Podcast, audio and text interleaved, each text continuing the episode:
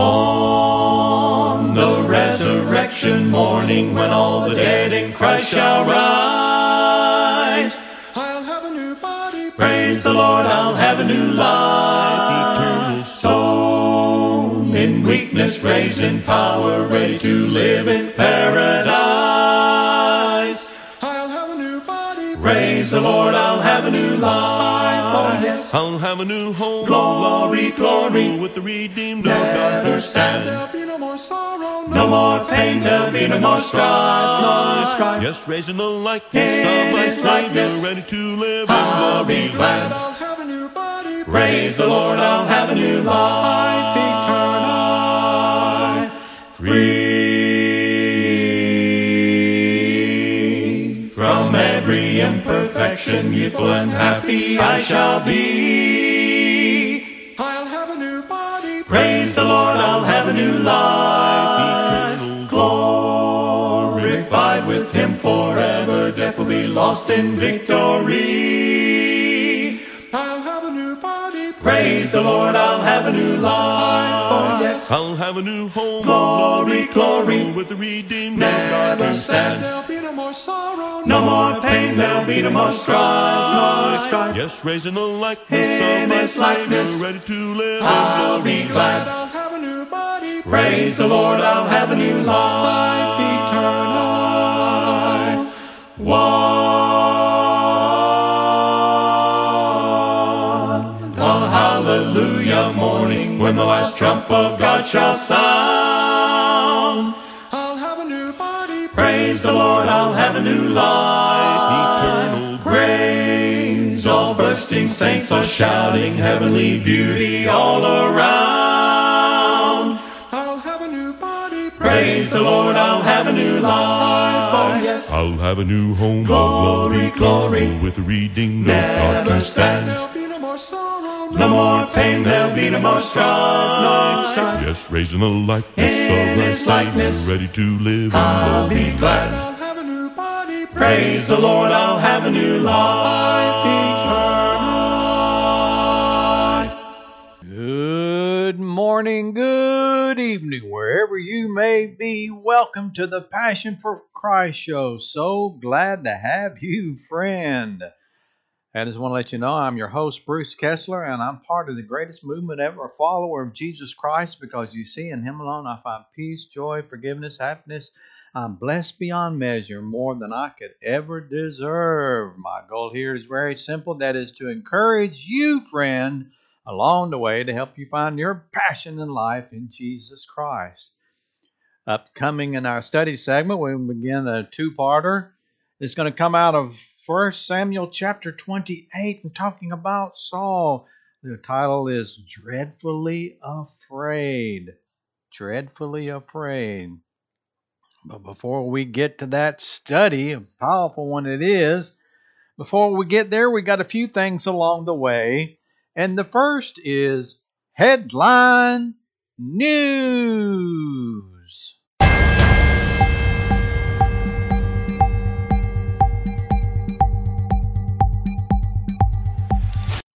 Oh, get this, friend, get this.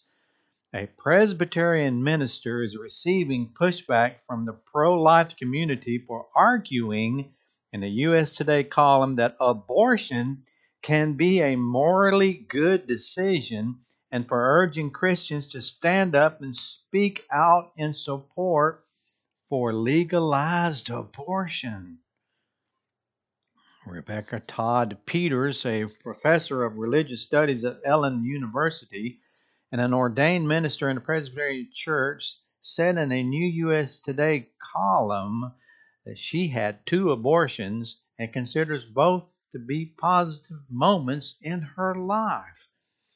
She said, I can say without a doubt that the two decisions we made to have children were far more morally significant than the decisions to end two pregnancies. Guided by Christian principles that promote abundant life, seek justice, and recognize the human dignity of women, the decision to end the pregnancy can be a morally good decision. There are multiple ways, she wrote, in which an abortion can be a morally good decision. Ending a pregnancy when one cannot afford to care for a child can be a morally responsible decision. Ending a pregnancy when one is not emotionally or physically able or ready to be a parent is another one. Ending a pregnancy that will interrupt one's education or career.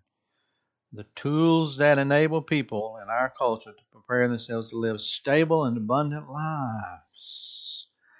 Pro life leader Albert Mohler, the president of Southern Baptist Theological Seminary, said her argument is devoid of biblical ethics. This is literally what the Bible warns about those who call evil good and good evil. That is exactly what's going on there. Can you believe that, folks? Can you believe that? Abortion is a morally good decision, a minister says in controversial USA Today column. Mm, mm, mm. My oh my, folks.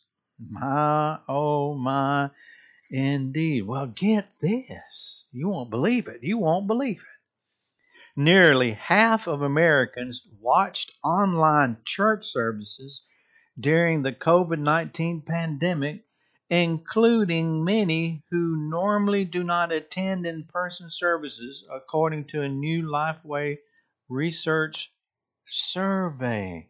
How about that, folks? The poll found that 45% of Americans say they watched an online church service during the pandemic.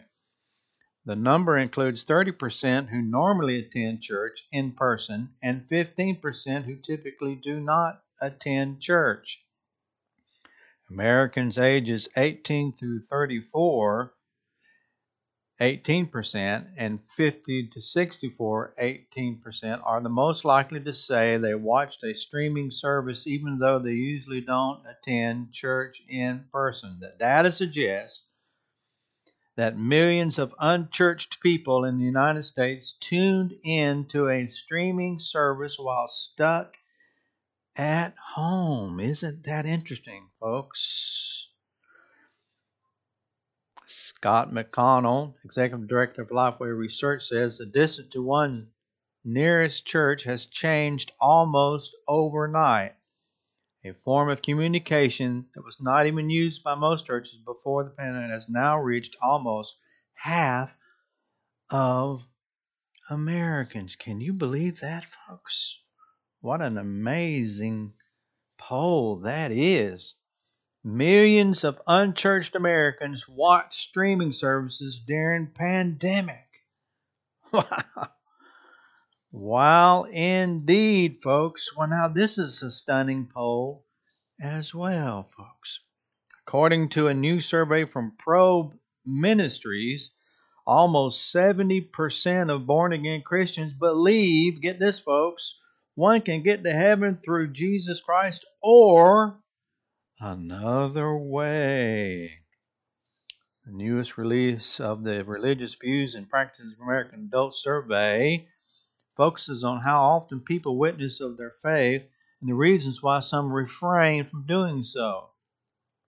When it came to witnesses viewing when it came to witnessing, fewer than one out of five religiously affiliated Americans strongly disagree with the statement that Muhammad, Buddha, and Jesus all taught valid ways to God. Concurrently, 60% of them said they share their beliefs with others at least once a year in order to convert them. Regarding born again Christians, nearly two thirds, 64%, said they share their faith at least once a year. When asked what prevents them from communicating their faith to unbelievers, close to 70% of born again Christians say there are other ways to heaven aside from turning to Christ for salvation. Mm. Mm, mm, mm. Steve Cable, Senior Vice President of Probe Ministries, explains that if you think there are multiple ways to heaven, why would you want to go out of your way to convert someone to your religion? That's a, that is a good question. Why would you even die for your religious beliefs if you thought that there were other ways. Oh, Perplexing indeed, folks. Perplexing indeed.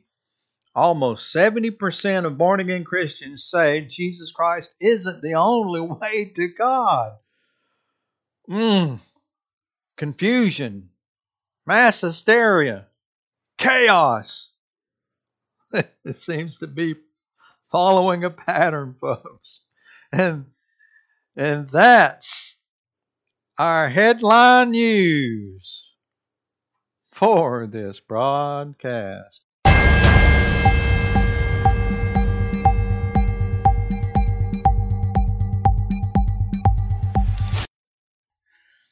This day in church history.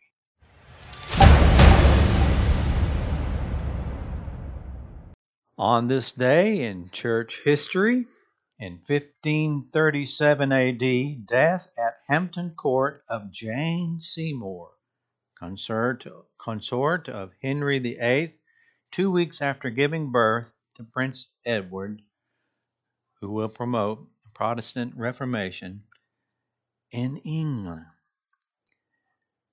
On this day, in 1648, the Peace of Westphalia ends Central Europe's Thirty Years' War, extending equal rights to Catholics and Protestants. Isn't that something?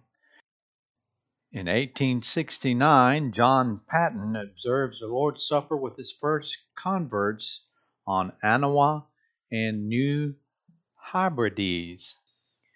Finally, on this day in 2005, death in Detroit, Michigan, of Rosa Parks, whose Christian faith had given her the courage to resist segregation in Alabama. She was a member of the African Methodist Episcopal Church. Amen, folks? And that's this day in church history. Now, folks, we have our thankfulness passage. It's going to come out of Luke chapter 11. It's going to be the example prayer that Jesus gave, starting in verse 2. When you pray, say, Our Father in heaven, hallowed be your name. Your kingdom come, your will be done on earth as it is in heaven.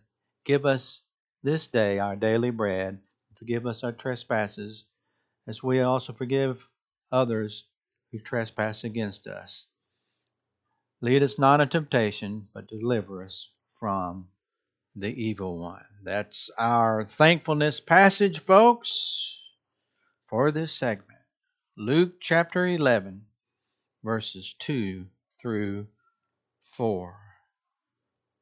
What a wonderful opportunity we have to remind ourselves to always be thankful to God and go to Him in prayer. And now, folks, we have a little bit of fun and name that Bible character.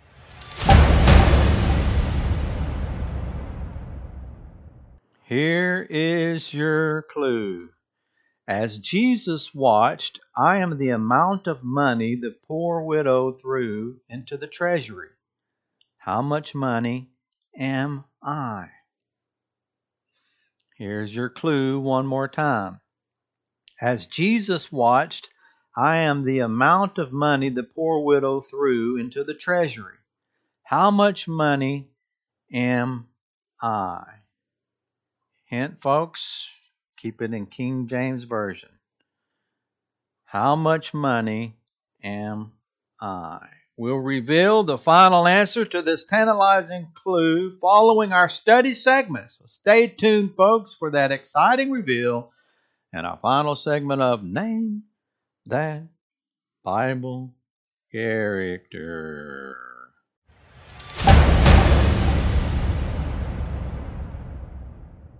All right, folks, it's time for our study for this broadcast. Welcome to this study segment. Get your Bibles, get your hot cup of coffee. I got mine right here, or get you a hot cup of tea or cold drink or whatever it is. Bring your Bibles. Let's open up God's fantastic and powerful Word. Amen.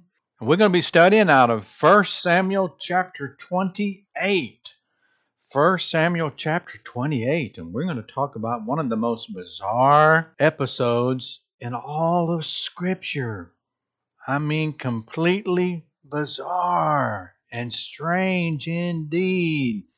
The title I have is called Dreadfully Afraid. We're going to be studying about King Saul at the end of his life and the things and the, the decisions that he made and how how those decisions placed him in an awful situation. And it says that he got to the point where he was dreadfully afraid. Folks, this is what happens when you abandon God and choose to make decisions on your own. You step out of that umbrella of protection and love and being in Christ. You, place yourself right in the way of the fiery darts of Satan with no protection whatsoever. And this is the end result. Basically, the storyline for this, folks, is going to be don't abandon God. Don't listen to other voices. God knows what He's doing. He hasn't abandoned you. He has a plan for you. His will is expressly stated. You can't find any other way to deal with your most severe problems in life. Don't turn to those other voices. Heed to the voice of Christ. I mean, so let's begin reading in 1 Samuel chapter 28, starting in verse 3. Let's get going, friend. And by the way, we, we may not be able to get through this study for uh, this one particular broadcast. So it might be a two parter, but let's just get started, all right? Now Samuel had died, and all Israel had lamented for him and buried him in Ramah in his own city. And Saul had put the mediums and Spiritists out of the land. Now, why did Saul do that? Well, all we need to do is go all the way back to Deuteronomy chapter 18. Deuteronomy chapter 18.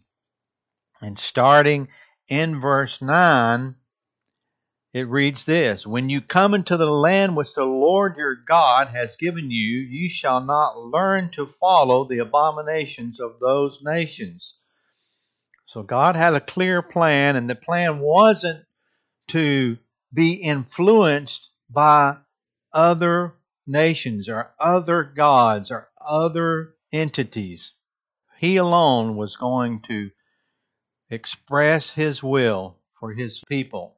Verse 10 There shall not be found among you anyone who makes his son or his daughter pass through the fire. Now, that's just a a terrible, godless sacrifice of children, folks. So he says, There shall not be found among you anyone who makes his son or his daughter pass through the fire, or one who practices witchcraft, or a soothsayer, or one who interprets omens, or a sorcerer, or one who conjures spells, or a medium, or spiritist, or one who calls up the dead.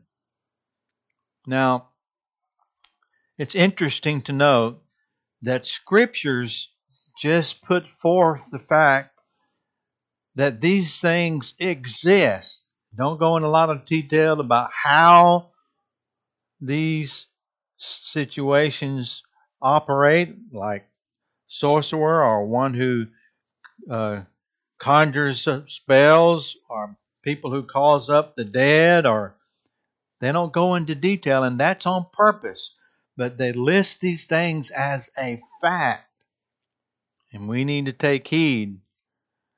In verse 12 it says, For all those who do these things are an abomination to the Lord, and because of these abominations, the Lord your God drives them out from before you. So Saul's understood that the will of God was for him to remove these types of people from among the nation of Israel. For these nations which you will dispossess listen to soothsayers and diviners, but as for you, the Lord your God has not appointed such for you. So God says, I have a better plan. You listen to me. So this is exactly what we find. Let's go back now to 1 Samuel chapter 28.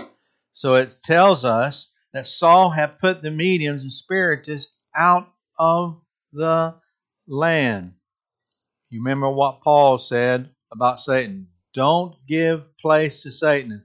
And this is exactly what we find here of Saul. While Saul, Saul removed the mediums and the spiritists out of the land, he didn't utterly remove them.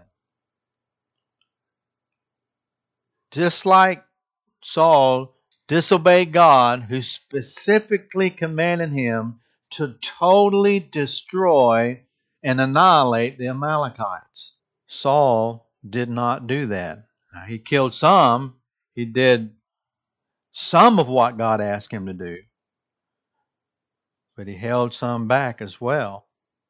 This is the problem that we get into, is it not, when we deal with sin and our sin issues, that we just do half heartedly. We want to keep a little bit here, keep a little bit of there, and it comes back to haunt us. Then the Philistines gathered together in verse 4 and came and encamped at Shunem. So Saul gathered all Israel together and they encamped in Gilboa.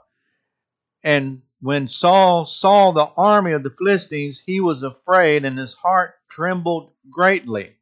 And when he, Saul, inquired to the Lord, the Lord did not answer him, either by dreams or by Urim or by the prophets. You remember again that Saul had disobeyed God. Saul had dis completely chose to make decisions, decisions that were completely opposite of what God had asked him to do. So this is where we find ourselves. Saul is very troubled. He's afraid. His heart trembled greatly at the sight of the Philistine army. And you know what, folks? We need to be very afraid when we stand alone, when by our own sin and by our own decision making, we come and we start doing things and living our life on our own, we need to tremble. We need to be very afraid. As the scripture said, dreadfully afraid when we realize that it's us who have left God. God hasn't left us, but we left. Saul had chosen to leave God. God was no longer listening and would not answer him. Friend, what a terrible spot to be in. Can you get there? Is it possible? Well, in 1 Timothy chapter 4, starting in verse 1, Now the Spirit speaketh expressly that in the latter times some shall depart from the faith, giving heed to seducing spirits and doctrines of devils, speaking lies and hypocrisy, having their conscience seared with a hot iron and it goes on to say, forbidding to marry and commanding to abstain from each which God hath created to be received with thanksgiving of them which believe and know the truth. You see, things start to, and people start to act differently, think differently, dress differently, live differently when they choose a path opposite of God's will. So let's continue reading. Verse 7 Then Saul said to his servants, Find me a woman who is a medium, that I may go to her and inquire of her. And his servant said to him, In fact, there is a woman who is a medium at Endor. So Saul decides that since God won't answer him, there is other ways in which he can find answers. Many Christians believe that there are other ways to get into heaven. You know, Jesus Christ says, I am the truth and the life, and no one can come to the Father except through me. So Saul was going a different route. He didn't get an answer from the Lord, so he sought out the very thing that's an abomination to God. Isn't that stunning, folks? Now just imagine yourself being king of Israel And you're making these decisions before God, knowing His power, knowing His presence, knowing He's watching all the time. You see, sin makes you do crazy things. It turns you into something that God does not and cannot look at. It's enmity against Him, as Romans chapter 8 would say. In verse 8, we find this. So Saul disguised himself and put on other clothes and went, and two men with him, and they came to the woman by night. And he said, Please conduct a seance for me and bring up for me the one I shall name to you. Isn't it fascinating that Saul had to disguise himself or felt like he had to? He is, he, friend, he had already disguised himself by turning his back. That conscience, that seared conscience had already begun years ago. Here's another clear indication of where his mind was. A man is unstable in all his ways. This speaks to the very life of King Saul bypassing God's will, disguising himself, going in the deep of night, hiding. Little by little, decision by decision, Saul had made his choice. Now, he obviously still believed in God, or he wouldn't inquired of him in verse 6. But now he wants when he's gone to a medium, a witch, a place called Endor, I think that. So he disguised himself and went to her and he says, I want a seance. Can you believe that, folks? A lot of people just aren't happy with the Word of God, with the provisions of God, with the plan of God, with even today, they're not happy with the sacrifice of Christ. They want more. They think there should be more. They're not happy with his kingship. His words are not enough. And there are many voices competing for your attention. Just as there are voices competing for Saul's. So we're going to stop here for this study, friend, and we'll continue on and conclude it next study time, folks. We'll end this strange case of King Saul visiting a witch at Endor for a seance. What will happen? What will go on? What will actually come up from the dead? And how will Saul react?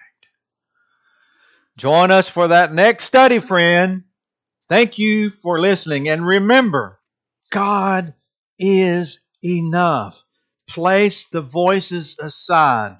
Put your life and hands in Christ and listen to His words and words alone. That's our study for this broadcast. Well, folks, what do you think about that?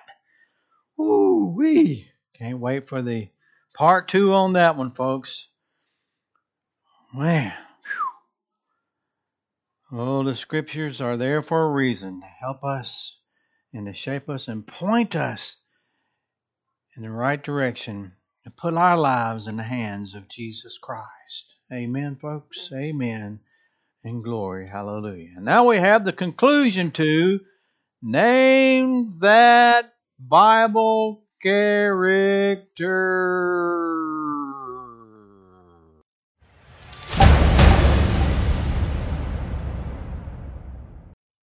All right, folks, here was the clue. As Jesus watched, I am the amount of money the poor widow threw into the treasury. How much money am I? The answer is two mites. Two mites. M I T E S. Two mites. Mark chapter 12, 41 and 42. And Jesus sat over against the treasury and beheld how the people cast money into the treasury and many that were rich cast in much. And there came a certain poor widow, and she threw in two mites, which make a farthing. As Jesus watched, I am the amount of money the poor widow threw into the treasury. How much money am I? Two mites. And name that Bible character.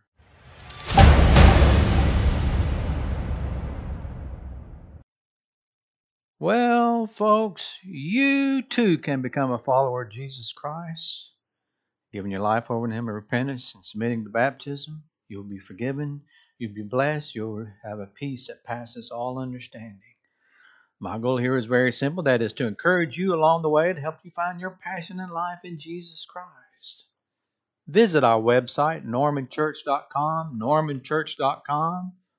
Well, friend, I want to tell you what a privilege and honor it's been for me to have you walking along my side during this show. May God bless you. The Lord reigns. He is a mighty God. The Lord God reigns. The Lord reigns. He is a mighty God. The Lord God reigns. Great is the Lord Almighty. He is Lord. He's God indeed. Great is the Lord Almighty. He is God supreme. Great is the Lord Almighty. He is Lord. He's God indeed. Great is the Lord. Great is the Lord. The Lord reigns. He is a mighty God. The Lord God reigns. The Lord reigns. He is a mighty God. The